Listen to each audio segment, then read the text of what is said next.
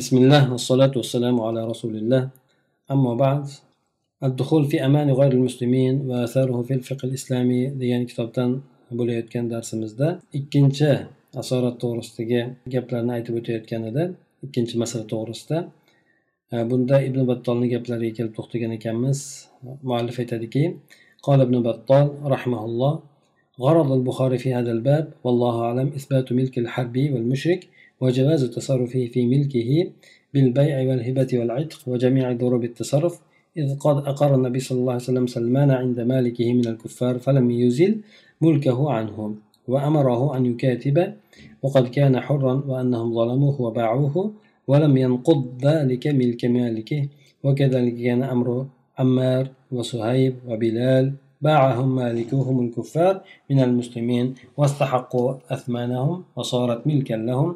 ألا ترى أن إبراهيم عليه السلام قبل هبة الملك الملك الكافر وأن عبد بن زمعة قال النبي صلى الله عليه وسلم هذا ابن أمة أبي ولد على فراشه فأثبت لأبيه أمة وملكا عليه في الجاهلية. فلم ينكر ذلك النبي صلى الله عليه وسلم. وسمعه الخصام في ذلك دليل على تنفيذ عهد المشرك والحكم له إن تحوكم فيه للمسلمين وكذلك جوز عليه السلام, عليه السلام اتق حكيم بن حزام وصدقته في الجاهلية ابن بطال رحمه الله aytadilarki imom buxoriyni bu bobdagi maqsadlari bu bobni keltirishligida hakimni hizomni hadislari hamda yuqoridagi sad ibn abi vaqqos bilan abdumni zamani hadislarni keltirib aytgan boblari bu bobdagi maqsadi shuki allohu alam bu yerda harbiy bo'lgan odamni hamda mushrik bo'lgan odamni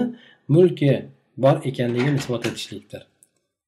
Hamda o'sha o'zini mulkida sotishlik hadya qilib berishlik yoki ozod qilishlik mana shunaqangi narsalarni bemalol tasarruf qilishligini joiz ekanligi shuni isbot etishlikdir. Payg'ambar sallallohu alayhi vasallam salmon forsiy roziyallohu anhuni o'zini kofir bo'lgan moliki egasini xo'jayinni oldida iqror bo'ladilar. Ya'ni o'shani e, quli ekanligiga bu kishi iqror bo'ladilar. Payg'ambar sallallohu alayhi vasallam u kishini mulkini undan olib tashlamagan.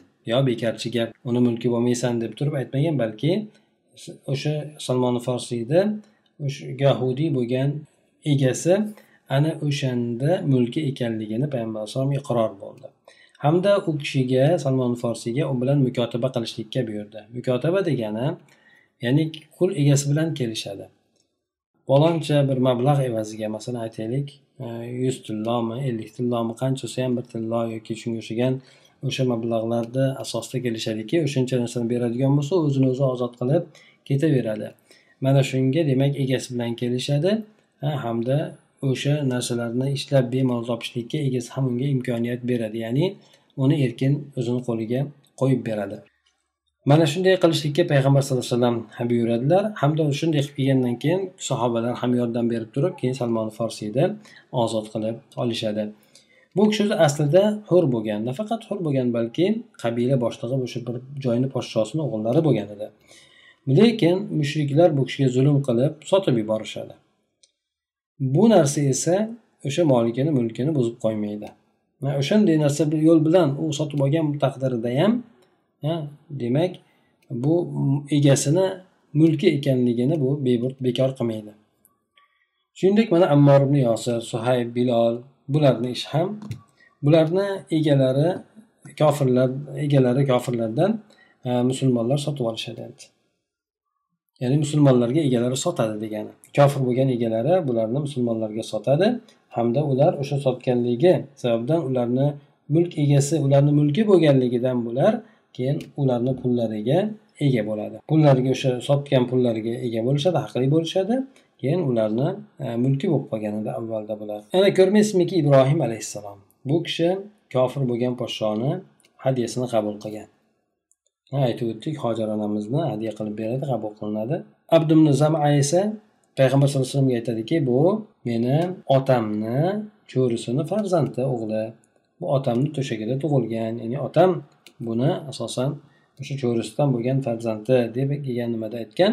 Hamda bu kishi esa otasi uchun qul bor ekanligini hamda johiliyatda uni mulki bor bo'lgan ekanligini isbot etyapti bu yerda. Ya'ni payg'ambar alayhissalom ham uni o'shanday bo'yicha qabul qildi. Demak mulki egasi deb qabul qildi. O'shanga payg'ambar alayhissalom iqror inkor etmadi. Hamda rasululloh alayhivasallamni o'sha borasidagi sad ibn abi bilan bu zam abdul zamani ikkalasi o'rtasidagi bo'lgan husumatiga quloq solib turishligi payg'ambar alayhissalomni e, hamda mana shu narsa demak mushrikni ahdi joriy qilishlikka e, bo'lgan dalildir. Ya'ni mushrikni o'sha paytdagi bo'lgan Э, mulki to'g'ri bo'lgan ekanligiga bu narsa dalildir. Yana musulmonlarga bu borada hukm talab qilingan paytda unga hukm qilishlik ham mana shu ham bunga mana shunga dalil bo'laveradi dedi. Musulmonlarga u borada hukm talab qilindi. Uni keyin islom yo'li bilan hukm hal qilindi. Demak o'sha narsani hukmda hal qilinishligini o'zi o'sha mulk egalarida haqiqatdan bor ekanligini egalariga nisbatlanishligini bu yerda isboti bo'ladi. Shuningdek yana hakimni hizomni payg'ambar alayhisalom johiliyatdagi qilgan qul ozod qilishliklari hamda sadaqalarini joiz deb bilganlar. Ha o'shani jihatidan aytganlar siz ko'p yaxshilik qilganlaringizni evazidan ha musulmon bo'libsiz yoki o'sha ko'p yaxshiliklarni ustiga musulmon bo'libsiz deb payg'ambar alayhisalom bu kishiga aytib ham o'tadilar. Demak bu yerda mushrik bo'lgan odamni mulki demak xolis o'ziniki sanalar ekan ibn hajar rahimalloh aytadilarki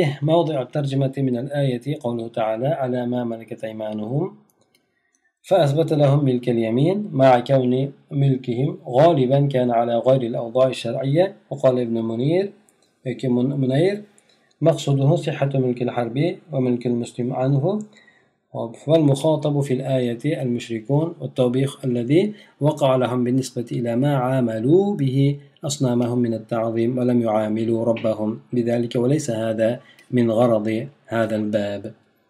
ابن حجر رحمه الله تلركي بو آية كريمة ديجان ترجمة أورنشوكي آية كريمة كيلترشليك أورنشوكي. الله تعالى نشو سوزة؟ shu so'zni iroda qilib bu oyatga keltirildi deyilyapti alama malakat aymanuhum ularni qo'llari ega bo'lgan narsalar deb kelyapti. Demak qo'llarida ega bo'lgan narsalar ularni mulki hisoblanar ekan. Ular uchun mulkil yamin o'sha qo'l e, ya'ni qo'llarida mulki bor ekanligini ularga isbot qildi. Shu bilan birgalikda ko'pincha mushuklarni demak mulk egalik bo'lishligi e, noqonuniy suratlarda bo'ladi yoki e, noshar'iy bo'lgan holatlarda bo'ladi. Garchi shunday bo'lsa ham ularni egallab olgandan keyin ularni mulkiga aylanib qoladi. Ibn munayr aytadiki bu yerda u kishini maqsadlari hop bu harbiyni mulkini durust ekanligidir. Harbiyni ham mulki o'ziniki ekanligini durustligidir. Hamda musulmon odam undan mulk ega bo'lishligini durustligidir. Ya'ni u harbiyni mulk egasi hamda musulmon undan oladigan bo'lsa musulmonni mulkiga aylanib qoladi. Shuni durust ekanligi e, maqsadi mana shu maqsaddir bu oyatdagi xitob qilinganlar mushriklar bo'lgan tavbih esa bularni qoralashlik bitta ayblashlik esa bularga nisbatan tushgani bular o'zlarini butlariga nisbatan qilishgan ulug'lashliklari mana shunga nisbatan bo'lgan. Ular robbilariga ana shunday muomalani qilishmagan edi. Ya'ni butlarini hurmat qilishganda alloh taolodan ham ko'ra hurmat qilishib yuborgan alloh taologa unchalik muomala qilishmagan edi. Mana shu narsa demak ularga tavbihni keltirdi. Bu aslida o'zi buxoriy keltirgan bobni maqsadi emas. Maqsad bu yerda ularni tavbih qilishligi maqsadda buni keltirgan yo'q noto'g'ri qilganligini balki ularni mulki o'zlarini mulki ekanligini isbotlashlik uchun keltirgan deb aytib o'tadi. وفي حديث صلح الحديبية أن المغيرة بن شعبة كان صاحب قوما في الجاهلية فقتلهم وأخذ أموالهم ثم جاء فأسلم فقال النبي صلى الله عليه وسلم أما الإسلام فأقبل وأما المال فلست منه في شيء. صلح الحديبية ده صلح الحديبية حديث keladiki ibn shuba roziyallohu anhu johiliyatda bir odamlarga sherik bo'lgan edi ketayotib ularni o'ldirgan va mollarini olib turib keyin qochib ketganda musulmonlar tomonga o'sib turib musulmon bo'lgan edi. Payg'ambar sallallohu alayhi vasallam aytdilarki u kishiga ammo musulmon bo'lishligingiz biz men qabul qilaman. Musulmon bo'lishligingizni lekin siz olib kelgan mol men undan biron narsada emasman. Chunki e, bu yerda bu kishi olganligi johiliyatdagi holati o'rnida bo'ladigan bo'lsa bu narsa e, xiyonat sifatida aldov sifatida xiyonat qilib olingan. E, lekin bu kishini payg'ambar alayhissalom o'sha qaytarib berishlikka buyurmadilar mushuklarni qo'liga ehtimol e, o'sha egalari musulmon bo'lib keladigan bo'lsa unda qaytarib berishligi ham ehtimoli bor deb olimlar aytishadi. Lekin umumiy suratda payg'ambar alayhissalom lekin u molni o'zlariga olmadi ham. E, chunki bu xiyonat aralashib olinganligi uchun keyin mushuklarni o'zaro bir birini o'rtalarida bo'lganligi uchun bu narsani mushrikni mushrikni bilan ikkalasini o'rtasida bo'lgan muomala sababli payg'ambar alayhissalom bu ishga aralashmadi. Demak o'zlarini narsasi deb qoldi. Chunki mug'iyrat shuba undan oldin musulmon emas edi. Endi kelib musulmon bo'ldi. U musulmon bo'lishidan oldin bo'lib o'tgan edi bu voqea. Shuning uchun payg'ambar alayhissalom men uni biron narsasiga aralashmayman deb aytdilar. ابن قيم رحمه الله aytadilarki في قول النبي صلى الله عليه وسلم للمغيرة أما الإسلام فأقبل وأما المال فلست منه في شيء دليل على أن مال المشرك المعاهد معصوم وأنه لا يملك بل يرد عليه فإن المغيرة كان قد صحبهم على الأمان ثم غدر بهم وأخذ أموالهم فلم يتعرض النبي صلى الله عليه وسلم لأموالهم ولا ذب عنها ولا ضمنها لهم لأن ذلك كان قبل إسلام مغيرة. يعني ابن قيم رحمه الله aytyaptilarki payg'ambar sallallohu alayhi vasallamni mug'iraga aytgan gaplarida shu gap borki deydi. Ya'ni o'sha aytdilarki ammo islom bo'lsa men qabul qilaman musulmon bo'lishligingizni ammo olib kelgan molingizni bo'ladigan bo'lsa men undan biron narsada emasman ya'ni meni unga ishim yo'q degan mazmunda aytgan. Bu gapiga keladigan bo'lsak bu narsa muohad bo'lgan mushrikni ya'ni ahd qilingan ya'ni ahdi bo'lgan kelishuv bo'lgan mushrik odamni moli ma'sum ekanligiga dalildir. Bu o'zi ega bo'lib olinmaydi. Ega bo'lib olinmaydi balki uni o'ziga qaytariladi. Mug'ira ibn shoba roziyallohu anhu bu yerda o'sha mushriklarga omonlik asosida ularga sherik bo'lgan edi sheriklar omonlik bergandan so'ng ularga xiyonat qildi va mollarini olib o'ldirib turib payg'ambar alayhisalom ularni mollariga hech qanaqangi ko'ndalang bo'lmadi uni himoya ham qilmadi uni e, mollarini ularga e, o'zlariga izofa ham qilmadi qo'shib ham bermadi. chunki bu narsa e, mug'irani musulmon bo'lishidan oldin bo'lgan edi aytib o'tganimizdek agar musulmon odam shunday qilganda ehtimol qaytarib berardi bu narsani lekin bu kishi musulmon bo'lishidan oldin ya'ni mushrik mushrik bilan muomalasi qilgan edi shuning uchun payg'ambar alayhisalom bu narsaga aralashmadilar deb aytadi ibn hajar rahimalloh aytadilarki أي لا تعرض له لكونه أخذه غدرا ويستفاد منه أنه لا يحل أخذ أموال الكفار في حال الأمن غدرا لأن الرفقة يصطحبون على الأمانة والأمانة تؤدى إلى أهلها مسلما كان أو كافرا وأن أموال الكفار إنما تحل بالمحاربة والمغالبة ولعل النبي صلى الله عليه وسلم ترك المال في يده لإمكان أن يسلم قومه قومه يسلم قومه فيرد يرد فيرد إليهم أموالهم. ويستفاد من القصة أن الحربي إذا أتلف مال الحربي لم يكن عليه ضمان وهذا أحد الوجهين للشافعي hop ibn hajar rahmaulloh aytgan ekanlarki ammo payg'ambar sallallohu alayhi vasallamni so'zlari molga keladigan bo'lsak mol mulk keladigan bo'lsak men undan biron narsada emasman deb aytgan gaplari ya'ni men unga ko'ndalang bo'lmayman ya'ni u kishi uni xiyonatan olganligi sababli men unga ko'ndalang bo'lmayman ya'ni o'zimizni mulkimizga uni olib qo'shib olmayman deb aytgan gaplari bu so'zlardan shu narsa istifoda qilinadiki kofir bo'lgan odamni mollarini omonlik holatida xiyonat qilib olishlik mumkin bo'lmaydi halol bo'lmaydi. Ular omonlik qilib beradigan bo'lsa ularga aldab xiyonat qilib turib moliga ega bo'lishlik bu narsa halol emas. Chunki bu yerda sheriklar e, unga o'sha omonligi bo'lganligiga ko'ra sherik bo'lishadi hamroh bo'lishadi.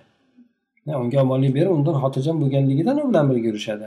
Bu yerda albatta omonat o'zini ahliga qaytarilishi kerak bo'ladi. Musulmon bo'lsin yoki kofir bo'lsin. Kofirlarni mollari esa faqatgina ular bilan urushlik yoki ularni ustidan g'olib bo'lishlik mana shu narsa bilan halol bo'ladi. Ya'ni musulmonlar egallashib olsa ularni ustidan yutsa unda mollar ularga halol bo'ladi. Payg'ambar sallallohu alayhi vasallam ehtimol bu yerda bu molni u kishini qo'llarida qoldirdi. Ya'ni imkoni mumkin ediki bu u kishini o'sha qavmi musulmon bo'lib turib keyin ularga mollarini qaytarib berishlik. Shu narsani imkoni bo'lganligidan ehtimol payg'ambar alayhissalom buni u kishini qo'llarida qolgandir bu e, qissadan yana istifoda qilinadiki harbiy bo'lgan odam agar boshqa bir harbiy odamni moliga talofat yetkazib qo'yadigan bo'lsa unga hech qanaqangi to'lov bo'lmaydi ya'ni to'lab berishligi kerak bo'lmaydi. Bu endi imom shofiyni ikkita aytgan gaplarini birisi mana shunga asoslanadi. demak u narigi odamlarni mollarini qaytarib berishligini bu yerga buyurmadi ularni to'lab berilmadi ham sababi ikkita mushrik bo'lgan yoki ikkita harbiy bo'lgan odam bir biri bilan bo'lgan muomalasi bo'lgandi shuning uchun payg'ambar alayhisalom bunga aralashmadi ومن دلائل هذا الأصل قوله تعالى في بني قريظة الذين نقضوا العهد ونصروا الأحزاب على المسلمين فأمر الله عز وجل نبيه صلى الله عليه وسلم بمقاتلتهم بمقاتلتهم لغدرهم وخيانتهم. أنزل الذين ظاهروهم من أهل الكتاب من صياصيهم وقذف في قلوبهم الرعب. يخربون فريقا تقتلون وتأسرون فريقا. وأورثكم أرضهم وديارهم وأموالهم وأرضا لم تطئوها وكان الله على كل شيء قديرا. bu aslni aytib o'tgan so'zlarimizda dalillaridan shuki alloh taoloni ushbu bani qurayza qabilasi to'g'risida aytgan so'zlari. Bu bani qurayza qabilasi musulmonlar bilan bo'lgan ahdlarini buzishib musulmonlarga qarshi mushrik jamoalarga yordam berishgan edi. Alloh azza va jalla keyin payg'ambari sallallohu alayhi vasallamga ularga qarshi jang qilishlikka buyurdi. Sababi ular xiyonat qilib aldaganliklari edi. Alloh taolo aytdiki alloh taolo ya'ni ahli kitoblardan ular g'olib bo'lib turgan kishilarni ya'ni musulmonlar g'olib bo'lib turgan kishi ahli kitoblarni alloh taolo saroylaridan tushirdi pastga va ularni qalblariga qo'rquvni solib qo'ydi. Sizlar esa bir jamoani o'ldirasizlar bir jamoani esa asirga olasizlar dedi. Demak bu mushriklar yahudlar mushriklarga yordam bergan ya'ni ahli kitoblardan ularga ya'ni mushriklarga yordam bergan kishilar. Ya'ni bu yahudlar. Yahudlarni alloh taolo qasrlaridan tushirdi bani qurayzani. Qalbiga qo'rquv solib qo'ydi. Ana endi sizlar bir qavmlarni o'ldirasizlar birlarini asra olasizlar dedi. Balog'atga yetganlarni erkaklarni o'ldiriladi qolganlarni esa asir olinadi. Hamda alloh taolo sizlarga ularni yerlarini diyorlarini mollarini meros qilib qoldirib berdi sizlarga qo'llariga topshirdi. Yana hali sizlar oyog'inglar bosmagan joylarni ham sizlarga alloh taolo meros qilib berdi boshqa joylarni ham. Alloh taolo barcha narsaga qodirdir deb bu oyatda keltirib o'tadi. alloh taolo bu yerda yerni ham diyorni ham mollarni ham ularga nisbatladi izofa qildi va xabar berdiki alloh taolo u narsalarni o'sha jang sababli jangni natijasi sababli musulmonlarga meros qilib berdi mana bu narsani demak oldin ularni mollari deb isbot etdi keyin musulmonlarga buni mol mulk qilib berdi imom shofiy rahmaulloh aytadilarki إذا كانت الحربي إذا كاتب الحربي عبده في دار الحرب ثم خرجا مستأمنين مستأمنين أثبت الكتابة بينهما إلا أن يكون سيد أحدث لعبده قهرا على استعباده وإبطال كتابته فالكتابة باطلة. فقال علامة الموردي في شرحه وهذا كما قال وأصل ذلك أن أهل الحرب يملكون ملكا صحيحا عند الشافعي وقال مالك لا يملكون وقال أبو حنيفة يملكون ملكا ضعيفا في قوله تعالى وأورثكم أرضهم وديارهم وأموالهم دليل كاف لأنه أضاف ذلك إليهم إضافة ملك تام imom shofiy rahmaulloh aytadilarki agar harbiy bo'lgan odam o'zini qo'li bilan dorul harbda kitobatlashadigan bo'lsa harbiy bo'lgan kofir o'zini qo'li bilan dorul harbda kitobatlashadigan bo'lsa ya'ni o'sha qulni ozod qilishligiga kelishishadigan bo'lsa so'ng ikkalasi omonlik so'rab chiqishadigan bo'lsa ikkalasini o'rtasidagi bo'lgan kitobat isbot qilinaveradi ya'ni o'sha o'zini holatida qolaveradi. Faqatgina bu yerda sayyid o'zini qo'liga uni qul qilib olishlik qul qilib olishlik hamda uni bilan yozgan kitobatini bekor qilishlikka majburan qulni qiladigan bo'lsa majburlaydigan bo'lsa majburlab qiladigan bo'lsa bunda kitobat isbot etilmaydi. bu yerda kitobat yozganligi botil bo'ladi yana qaytadan aytaylik o'sha qulni ixtiyor bo'lishi kerak ikkalasida ham kitobat qilayotganda qulda ham ixtiyor bo'lishi kerak qo'lni egasida ham ixtiyor bo'lishi kerak ikkalasi kelishishi kerak. Lekin o'shanda qo'lni egasi majburlagan bo'lsa bunda bu e, kitobat bekor qilinadi endi. Kitobat bekor qilinadi. Unda ya'ni kitobat qilishligini maqsadi nima? Ya'ni quldan ko'proq foyda olib turib buni keyin ozod qilib yuboradida lekin uni muqobilida katta mablag'ga ega bo'ladi. Shuning uchun uni majburlaydi. Bu yerda majburlagan bo'lsa bu o'z ixtiyor bilan qilinishi kerak edi. Bekor bo'ladi shu kitobada alloh muvodiy rahmalloh buni sharhida aytib o'tgan ekanki haqiqatdan bu imom shofiy aytgandek bo'ladi. Buni asli esa shuki ahli harblar bular shofiyni nazarida sog'lom mulk egasi hisoblanadi. Mulklari sog'lom suratda o'zlarini mulki hisoblanadi. Imom malik aytgan ekanlarki bular o'zlarini mulkiga ega bo'lmaydilar deb keltirib aytgan ekan abu hanifa aytgan ekanlarki mulklariga doif mulkka ega bo'ladilar deb aytib o'tgan ekan. ya'ni ahli harblar to'g'risida ketyapti. Bular demak imom shofiy mulkiga ega bo'ladi. Imom molik esa mulki o'zlariniki emas bitta olsa bo'laveradi degan nimaga keltirgan ekan. Abu hanifa esa mulki zaiflik bo'ladi zaifroq bo'ladi. Shuning uchun buni haligi nima qilib olsa ham bo'laveradi ribo qilib boshqa qilib olsa ham bo'laveradi deb ana o'sha jihatidan bu kishi aytganlar. Alloh taolo aytadiki ularni mollarini yerlarini diyorlarini sizlarga meros qilib berdi alloh taolo deganda bu yetarli dalil bor. Nimaga sababi bu yerda alloh taolo o'sha narsani ularga to'liq mulk suratida izofa qildi. Sizlarni ularni yerlarini mollarini boshqalarini deb turib demak sizlarga meros qilib beradigan ularni mulklari to'liq suratda o'zlariniki bo'ladi. Shuni isbot etdi.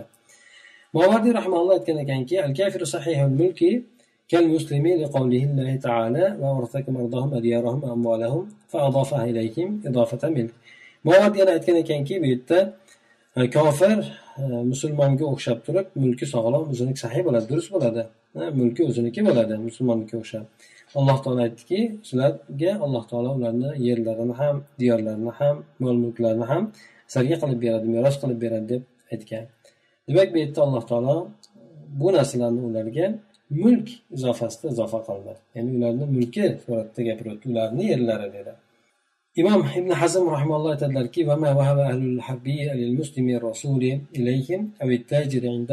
فهو حلال وهبة صحيحة ما لم يكن مال مسلم أو ذمي كذلك ما ابتاعه المسلم منهم فهو ابتياع صحيح ما لم يكن مالا لمسلم أو ذمي لأنهم مالكون لأموالهم ما لم ينتزعوا ينتزعها المسلم منهم بقول يقول الله تعالى وأورثكم أرضهم وديارهم أموالهم فجعلها الله تعالى لهم إلى أن أورثنا إياها فالتوريث لا يكون إلا بالأخذ والتملك وإلا فلم يورث بعدما لم تقدر أيدينا عليه وإنما جعل الله تعالى أموالهم للغنائم لها لا لكل من لم يغنمها. ابن حزم رحمه الله كان ekanlarki ahli harb musulmon odamga elchi bo'lganlar elchi bo'lgan musulmon odamga bironta narsani hiba qilib bersa. Hmm? Ahli harb musulmon bo'lgan odamga biron narsani hadya qilib beradigan bo'lsa.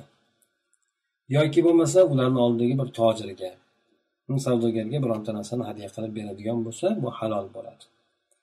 To'g'ri hadya hisoblanadi bu narsa.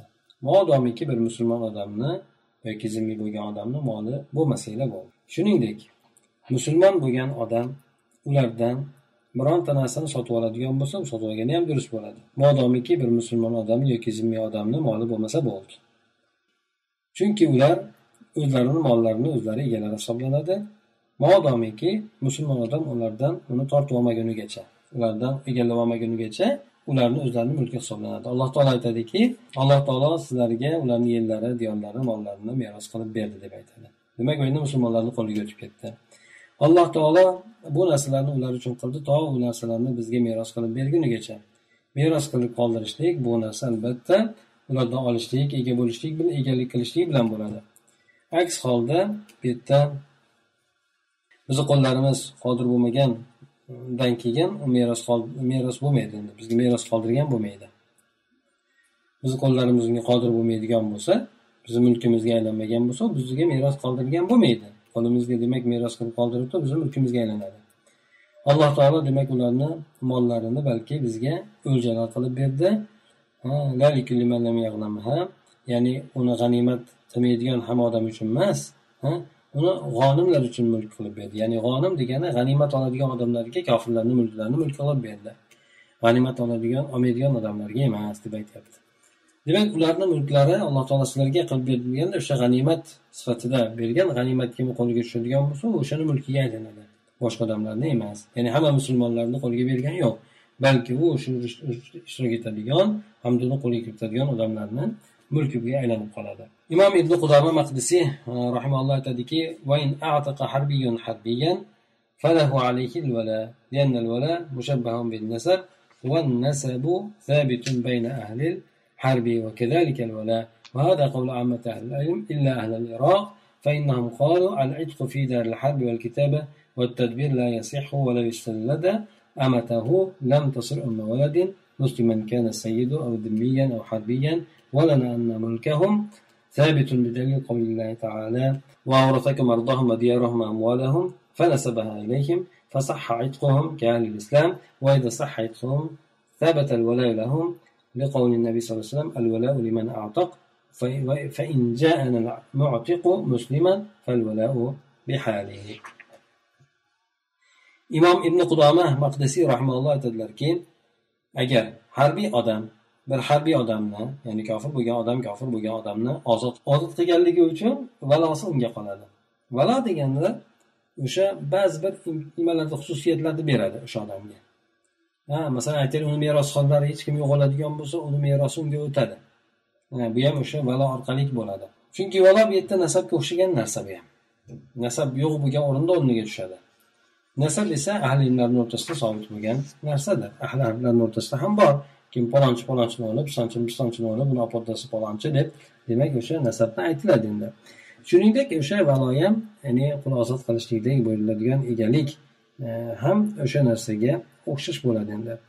Bu omma ahli ilmlarni so'zlari lekin ahli iroqlar bundan mustasno chunki ular aytishadiki doril harbda bo'ladigan qul ozod qilishlik bo'lsin kitobat qilishlik bo'lsin e, tadbir qilishlik bo'lsin tadbir degan men o'lgandan keyin senga ozodlik tegadi deb bir qo'liga aytishlik bo'lsin. Bu narsalarni birontasi durust bo'lmaydi. Ahli harbni diyorda qilayotganligi uchun durust bo'lmaydi deb aytishgan ekan. Agar bir odam qo'lini farzand tug'diradigan bo'lsa u ummuvalatga aylanib qolmaydi. Cho'risi agar farzand tug'adigan bo'lsa u ummuvalatga aylanib qoladida e, bu bilan o'sha cho'rini egasi uni shu cho'rini sotib olish sotib yuborishlik yoki hadya qilib yuborishlik e, huquqidan mahrum bo'ladi. Ya'ni uni sotishligi ham hadya qilishligi ham mumkin emas bo'lib qoladi. O'sha hojasi o'lgan bo'ladigan bo'lsa unda e, bu cho'ri erkinlikni meros oladi. O'sha ummuvalad erkinlikni meros oladi bu yerda farqi yo'q uni sayidi musulmon bo'ladimi zimmiy bo'ladimi yoki harbiy bo'ladimi? Farqi yo'q uni. Ayol cho'risi bola tug'adigan bo'lsa ummuvalatga aylanmaydi doril hatto deb aytyapti aytar ekan bular. Lekin e, bu kishi aytadilarki maqdisiy bu kishi hambaliy mazhabini olimlaridan aytadiki bizni dalilimiz shuki bu yerda ularni mulki sobit mulki ularni mulki hisoblanadi. O'sha narsa alloh taolo shuni yuqoridagi oyatda aytib o'tdi. Alloh taolo ularni yerlari diyorlari mol mulklarni sizlarga meros qilib berdi ya'ni ular narsalarni sizlarga meros qilib berdi deb aytdi. Bu narsalarni ularga nisbatladi. Demak ularni qul ozod qilishligi ham durust bo'laveradi. Xuddi musulmonlarni qilgani kabi. Agar ularni qul ozod qilishligi e, durust bo'ladigan bo'lsa bu yerda ular uchun valo ham sobit bo'ladi. Ya'ni valo ashquni ozod qilishlikdagi bo'lgan ba'zi xususiyatlar o'sha ojiz tomoniga o'tib ketadi. Agar uni merosxo'ri bo'lmaydigan bo'lsa. Chunki bu yerda payg'ambar sallallohu alayhi vasallam ham aytganlar al valo ya'ni o'sha uni egalik tomoni ruhiy tomondan egalik qilishligi buni o'sha qulni ozod qilgan odam uchun bo'ladi. O'sha ozod qilgan odamiga nisbatan bo'ladi deb aytgan. Agar bizga ozod qiluvchi bo'lgan qul ozod qiluvchi bo'lgan odam musulmon bo'lib keladigan bo'lsa valo uni uniki bo'ladi. Har qanday holatda ham valo uniki bo'ladi. Ya'ni o'sha ozod qilgan odamniki bo'ladi deb aytgan ekan قال ابن قدامة رحمه الله yana aytgan ekanlarki وإن الله كاتب الحربي وإن كاتب الحربي العبد صحت كتابته سواء كان في دار الحرب أو دار الإسلام وبهذا قال الشافعي وقال أبو حنيفة لا يصح لأن ملكه ناقص وحكي عن مالك أنه لا يملك بدليل أنه للمسلم تملكه عليه ولنا قول الله تعالى وأورثكم أرضهم وديارهم وأموالهم هذه الإضافة إليهم تقتضي صحة أملاكهم فتقتضي صحة تصرفاتهم ibn qudoma rahmalloh aytadiki agar harbiy bo'lgan odam ya'ni kofir mushrik bo'lgan odam dorul harbdagi o'zini qo'liga mukotaba qilib yozadigan bo'lsa ya'ni ozod qilishlikka kelishadigan bo'lsa bu yerda uni o'sha kitobat qilishligi durust bo'laveradi farqi yo'q bu qayerda bo'lishidan qat'iy nazar dorul harbda bo'ladi o'sha kelishuv yoki doristonda bo'ladimi farqi yo'q. Buni imom shofiy ham aytgan ekanlar deydi. Lekin abu hanifa aytgan ekanlarki bu yerda uni bunday kitobat qiladigan bo'lsa durust bo'lmaydi. Nimaga desa chunki uni mulki mukammal to'liq emas noqis hisoblanadi. Imom molikdan esa bu kishi ham o'sha molik bo'lolmaydi deb aytgan ekan. Bu kishini e, shu dalil borki musulmon uchun unga egalik qilishlik imkoni bo'ladi. Shuning uchun uni mulki hisoblanmaydi. Ya'ni musulmon odam qo'yib qo'ysa uni egasi bo'lib qolaveradi. Shuning uchun uni mulki hisoblanmaydi deb aytgan ekan. Alloh taolo ushbu so'zi bizni dalilimiz deb aytadi. Ularni yerlari diyorlari mollarini alloh taolo sizga meros qilib berdi degan ularni narsalar deb bitta keltirib o'tadi. Mana bu izofa esa ularga bo'layotgan mana bu izofa o'sha ularni mulklarini durust ekanligini taqozo etadi hamda bu o'z o'zidan ularni tasarrufotlarini durust bo'lishligini ham taqozo etadi bu narsa demak ularni mulkiga aylanib qoladi deb aytgan ekan. Demak bu bobni xulosasida mulklarni mushriklarni mulklari o'zlarini e, shaxsiy o'sha mulklari hisoblanar ekan. Albatta unga e, bironta narsa bilan tajovuz qilishlik uni o'g'irlashlik boshqa narsa qilishlik mumkin emas ekan. Sababi aytib o'tilgandek bularni mulklari o'zlarini durust mulklari shuning uchun e, ularga nisbatan xiyonat qilinishligi aldanishligi mumkin emas deb keltirib o'tadi. Albatta urush bo'lib turgan paytda bu narsani ham aytib o'tdi. Unda ularni mulki e, hurmati bo'lmaydi lekin urush bo'lmayotgan o'rinda bo'ladigan bo'lsa ularni mulkini o'ziga yarasha hurmati bo'lar ekan ularni mulki o'zlarini mulki sanalar ekan shu jihatdan demak ularni mulklariga tajovuz qilishlik mumkin bo'lmas ekan. Hattoki musulmon odam ularni diyoriga borib o'sha yerda turib qoladigan bo'lsa ham biz bizlar kabi endi. سبحانك اللهم وبحمدك نشهد أن لا إله إلا أنت نستغفرك ونتوب إليك. اللهم انفعنا بما علمتنا وعلمنا ما ينفعنا وزدنا علما.